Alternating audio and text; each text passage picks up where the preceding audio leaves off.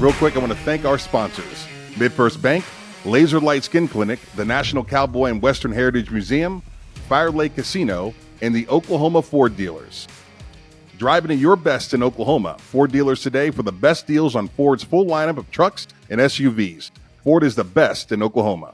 Welcome into the trenches. I'm Sam Mays. And today, putting his hand in the dirt with me for the very first time, it's ESPN's SEC Network's Dari Nowkhah. How are you, sir? I am great, Sam. It's good to talk to you, man. Man, I'm so excited to have you on this show. It's a huge week here in Oklahoma, obviously, with OU Texas going on down in the Cotton Bowl. Everybody's fired up. We've got a tremendous lineup here on the Sellout Crowd Network. Bob Stoops has got Baker Mayfield. We got Teddy Lehman. We got Roy Williams. I just spoke to Tommy Harris not too long ago. And uh, Dari Nowkhah ends it in a fantastic way for us. So thank you so much for your time. Yeah, I don't really compare to those names, but uh, how many of those guys did you try to block at any point, by the way, in your in your life in Bedlam? So I, I definitely spent some time beating up on Tommy and, and Teddy for sure. I thought so. and I and I feel like our relationships are strained now because of it. yeah, yeah, I hear you. I hear you. Those are some good battles, man.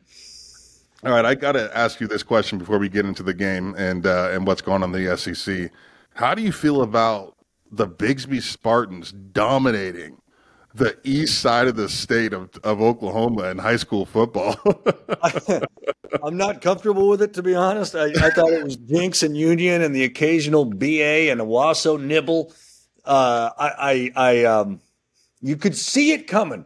They were in, when they were five A, they were building and building. That's a part of the Tulsa area where people are moving further south. They're getting a massive population, uh, a little bit of wealth, and uh, the ability probably to bring some kids in uh, from wherever they want. It's look, it was kind of I think it was kind of meant to be, and you could see it coming a little bit. But but I think we need to somehow put a little bit of a slowdown on it. You're right. Now, when did you graduate from Union? Ninety four. 94. Had they already begun their dominance of the east side? No, so it Okay. was we, us, Jenks, BA. We were all still really like kind of about the same.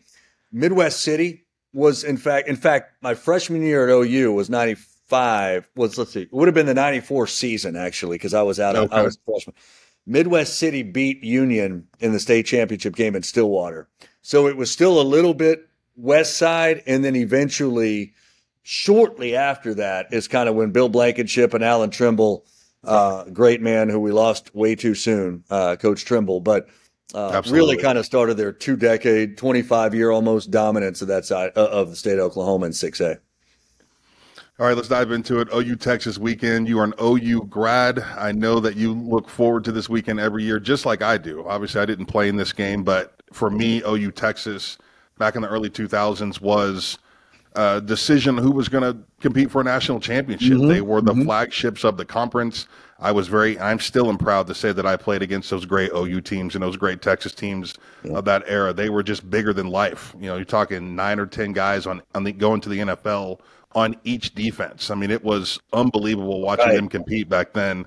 Uh, obviously, over the last 20 years, things have changed. These teams don't necessarily look like they did back then, but still, the pageantry, the expectations for this game, the State Fair of Texas, Yeah. all the the craziness with the fans, you just got to love it. I, I do. This is to me, it's funny because the first one I ever went to was in 96. Oklahoma was 0 and 4. Texas, I think, was 3 and 1. And it went into overtime, and James Allen found his way to the end zone in overtime, and OU gave Texas a loss that it is probably the worst loss Texas has ever had in the series. I'm not talking about the score. I'm talking about losing to an 0 and 4 Oklahoma team that John Blake coached you would have thought we won the national championship that day in Austin in Dallas. Nobody left the stadium that was wearing crimson and cream. I look forward to it every year. Um, and this one feels a little bit more like those ones you were talking about, you know, in the early 2000s when it had so much on the line. This one feels like, first of all, it feels like the first of two meetings between the two this year, but it also feels like a track to a playoff spot could could be in right there for whoever wins this game. And it's got, frankly, I, I think it's going to be an unbelievable game. I think Oklahoma has an absolute shot to win. Uh, so no, I love this week. In fact, we're highlighting that game this week a little bit on the SEC network as well. Why not? I mean, I know our commissioner's going. Greg Sankey will be there. Um, so we're kind of making it a deal here for the SEC folks that watch our network to like understand what this game is about. And uh, we'll be having highlights of it, maybe a little bit of a breakdown on Saturday, and and we'll uh, really throughout the course of the week we'll promote it. How do you feel about this being? I mean, just the move in general, right? Like it seemed mm-hmm. like it came out of nowhere, and you know, for me at least, like I was holding on to those two teams, just hoping the Big Twelve survive conference realignment. You know, my yeah. my narrative was as long as we keep OU in Texas, the Big Twelve is going to be something I can tell my grandkids about, right? And then all of a sudden, they're gone, right? Off to the SEC. Are you going to miss them with the Big Twelve brand? No, because well, so yes, I, I, a part of me will, but like let's be real here. I, my my television life is the Southeastern Conference, and I get to welcome in my alma mater and our biggest rival to the league. So the league that I cover on a daily basis, the, the league, you know, the, the network I'm on that is associated with and works in conjunction with the SEC itself is getting two premier power programs. We watch the Big Ten blow up, right? We we don't know what the ACC is going to do. We don't we know the Pac-12 is never going to look the same even if it has the same name and we know the Big 12 frankly has done a really good job I think in building itself, but in rebuilding. But our league is one that is very stable. It is highly successful, and getting OU and Texas in it, uh, I, I, I'm thrilled. It was one of the best days of my life outside of family uh, when it became official that OU and Texas were coming into this league. I, it was it's it's a great mix of of of professional and personal interests, and um, I couldn't be happier about it. You know, when you take a look at both programs, is there one that you feel like is more SEC ready, and maybe not yeah. necessarily from the team aspect, like personnel wise, but I'm talking about just the program in general. Because for me, it just mm-hmm. seems like the Longhorns get it right now, right? Like they're going to just sacrifice it all. We'll find a way to compete. We'll spend the money. We'll do all the things. You know, Oklahoma's brand is exceptional in the last 20 years. And there does feel to me like there's a little bit of, you know, we don't have to play the games that everyone else is, else does because we are Oklahoma football and we do have this history and we have been so dominant in the last 20 years of college football. I, I think both of them, to be honest, Sam, are, I think they're very, very similar in those ways. I think, you know, we, we always hear the phrase, the line here, and people around the country want to make fun of it. And I totally get it, right? It just means more. But ultimately, what, what does it just means more mean? Well, it, it means to the houses in the southeast, to the to the to the fans of SEC schools, what their team does on a given Saturday means more. It, will impact their mood for a week. It will impact whether or not they can sleep. It'll impact what they uh, how happy they are at home, how happy they are at work, the things they say to their buddies. Their identity is in many ways in, in this part of the country, in the SEC, it is their identity is tied into the university's athletics team that they root teams that they root for. Culturally, Texas is the same. Culturally, Oklahoma is the same. Geography makes sense, but culturally, within the fan bases and the importance of the schools and the teams to the fan bases on an hourly, daily, seasonal basis, it's the same. It fits beautifully into this league. Texas has every resource in the world to succeed. I think Oklahoma has every resource in the world to succeed. We're seeing it in transfer portal. We're seeing it in NIL. We're seeing it in high school recruiting. Oklahoma's not lagging behind really anybody when it comes to being able to get who they want with the resources that they have to offer. So I think both of them are are absolutely SEC ready. And frankly, I think on the field they're both very much SEC ready. I didn't think that would be the case, but I do as I'm watching Texas now and I'm watching Oklahoma now, and frankly, I'm seeing I'm seeing the transfer portal impact the SEC a little bit more in a negative way than we thought it would. I think they're gonna they're gonna blend in beautifully immediately. Yeah, you know the portal is, has been interesting for sure. You know, as a in the beginning, I was a little uncertain. I'll say this: I was happy for those kids who got stuck.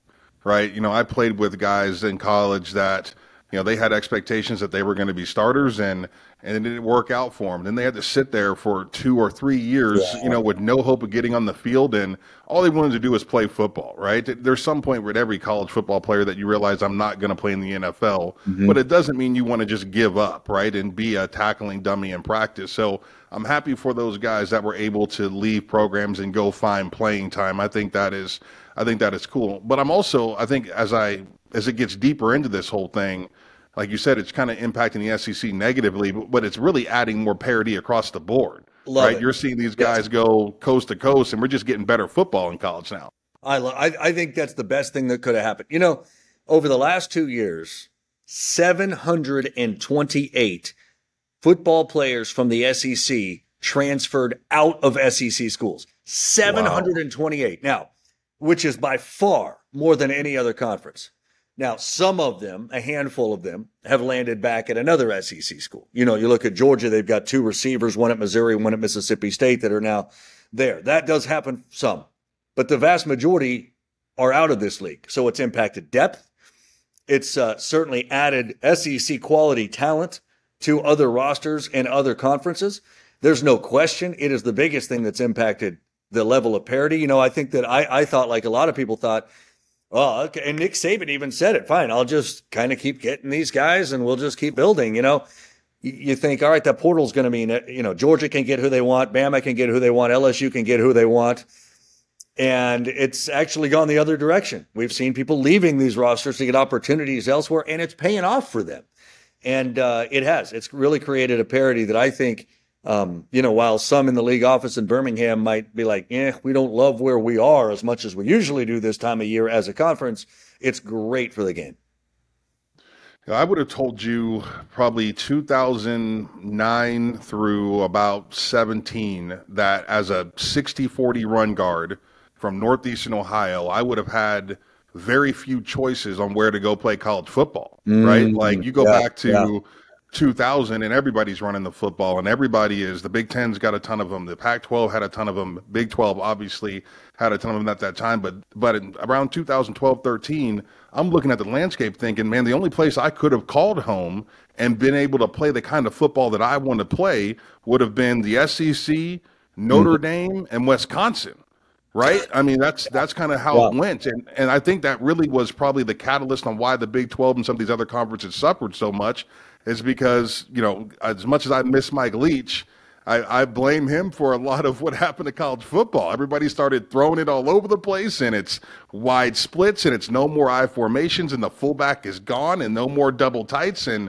yeah. and it's crazy. But it just seemed like the SEC really held true to that style of play, which at the end of the day is the style of play that we're seeing in the National Football League.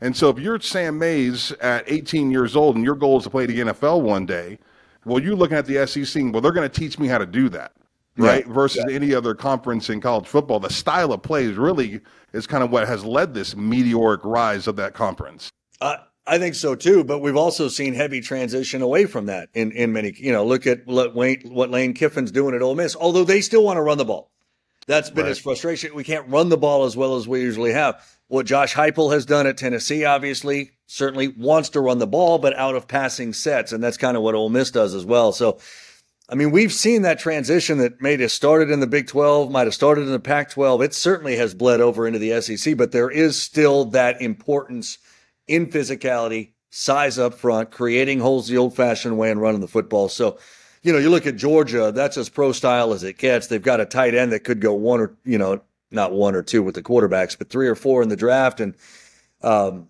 is frankly a superstar. There, you know, you look at the team that's won the last two national championships. That's a pro style offense. So, so for the Sam Mayses of you know Northeast Ohio that wants to play in the NFL, that would have been right. That would have been a perfect situation.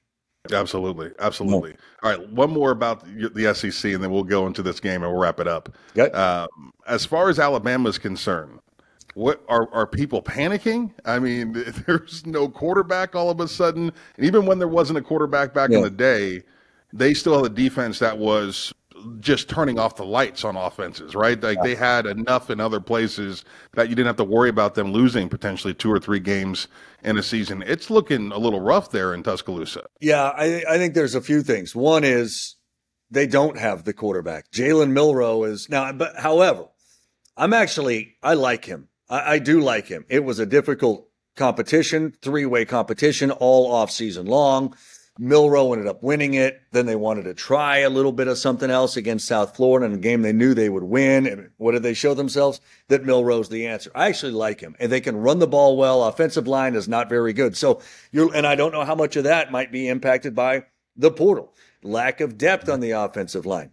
Uh, secondary's been a little bit iffy. We thought that was going to be a strength of Alabama. So and again, you, but you don't have five star after five star that you can plug and play. They've gone elsewhere, whether it's out of high school or it's in the transfer portal. So I think Alabama is a really good, maybe one of the best examples nationally of a program that has had to deal with things they don't normally have to deal with. But the biggest thing for them, in my, well, another big thing, think over the years the receivers they've had, whether it's Jerry Jeudy or Henry Ruggs or Jameson Williams uh, John Metchie, DeVonta Smith. Like they don't have it. They didn't have it last year. They do not have it now. And so they're not able to make the big explosive pass plays that, that can break a game open. I mean, how many times on a first possession did it seem like we saw them hit somebody on a quick slant and they're gone 75 yards and it's seven nothing and the other team, you know, they just got on, you know, they, that's the second or third play of the game that explos- explosiveness in the pass game is gone. I think there's a multitude of reasons for it, and I think the portal certainly does play into it.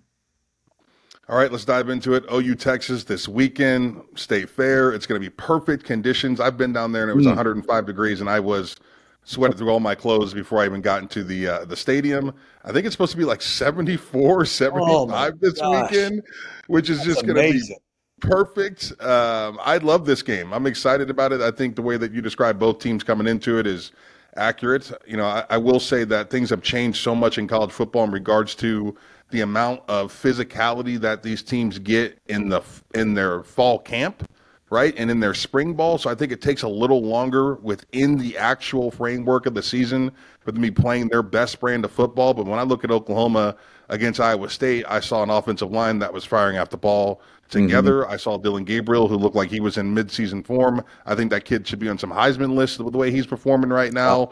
I think that receiving corps has come along nicely. They've got four backs that are super serviceable there.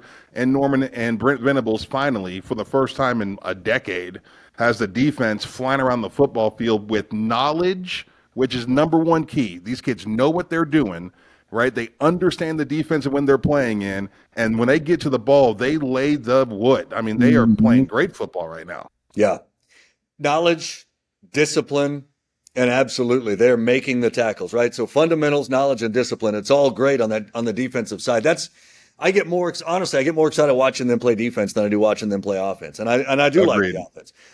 They are without question the best team Texas has faced this year. They're better than Alabama. I think you put Oklahoma and Alabama on a neutral field. I like Oklahoma. I would take Oklahoma. And it's the offensive explosiveness combined with the defensive steadiness and dependability that I think that, that create that. Um, I think Texas could find themselves having to kind of match score for score to some degree. Not that they can't. I mean, my God, their receivers and Xavier Worthy's a superstar their tight end is, a superstar. The tailback Brooks that came in and has replaced Bijan Robinson, quite frankly, beautifully. Like this is a really, really, really good team.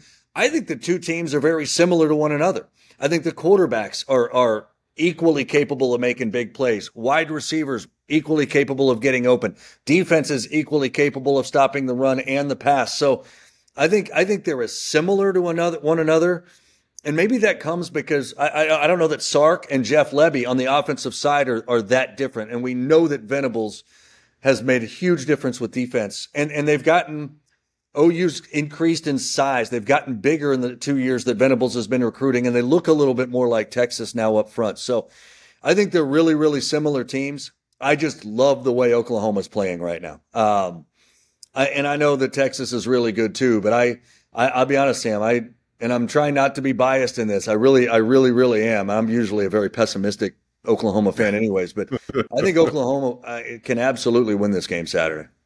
Yeah, no, I, I agree with you for sure. I haven't come up with a score yet, but I think it's going to be a relatively I mean, I don't want to say a high scoring affair, but it wouldn't surprise me to see this look like, you know, 35, 28 yeah. uh, situation. I think they're they're going to get after it pretty good. I think it's going to be a physical matchup, probably one of the more physical matchups we've seen in about 10 years in this game. And I think there's something more on the line this weekend when you consider taking that move into the SEC. You know, they really want to have that gold hat on when they walk to the South. So yeah. I'm excited about this game for sure. Yeah. And I mean, you would know this as a player more than I would, but my hunch is that 49 nothing is still in OU in, in, those players' mouths from a no year question. Ago, right? I mean, that's got to in some way be an impact, I would think. No question. OU is. I can only. I, Venables, Venables, I'm pretty sure only has like three or four guys that are available to the media this week, and I think that's. I'm usually the complete opposite. I want to talk to everybody. I think it's the players' right to let them know how they feel and all the things. Yeah. Not this week because you got some dudes on that team. I would have been one of those guys that they would have had to stop from talking to the media. Yeah. Because I would have had something to say 100% coming in this weekend feeling pretty good about my team based off of what happened last year. So yeah. I'm, I can't wait, man. I think this game is going to be one of the best we've seen so far this year in college football. Agreed. I think it, it could be, it has the potential to be one of the best in that series' history. Uh, and, and what a way to go out as Big 12 members if they get to have that, if they do have that sort of a matchup. And frankly, again, uh, I would expect them to, to meet up again later in December. So, uh, whether they do or not, remains to be seen, but I think we're in for a treat Saturday for sure. ESPN and SEC Networks, Dari Nowkhah joins us on the sellout crowd and in the trenches. I'm Sam Mays. Dari, so much. Thank you so much for your time. I really appreciate it. You were fantastic, and hopefully we'll talk to you again this season. Hey, Sam, anytime, man. You know how to reach me, so it was great talking to you. Thank you, sir.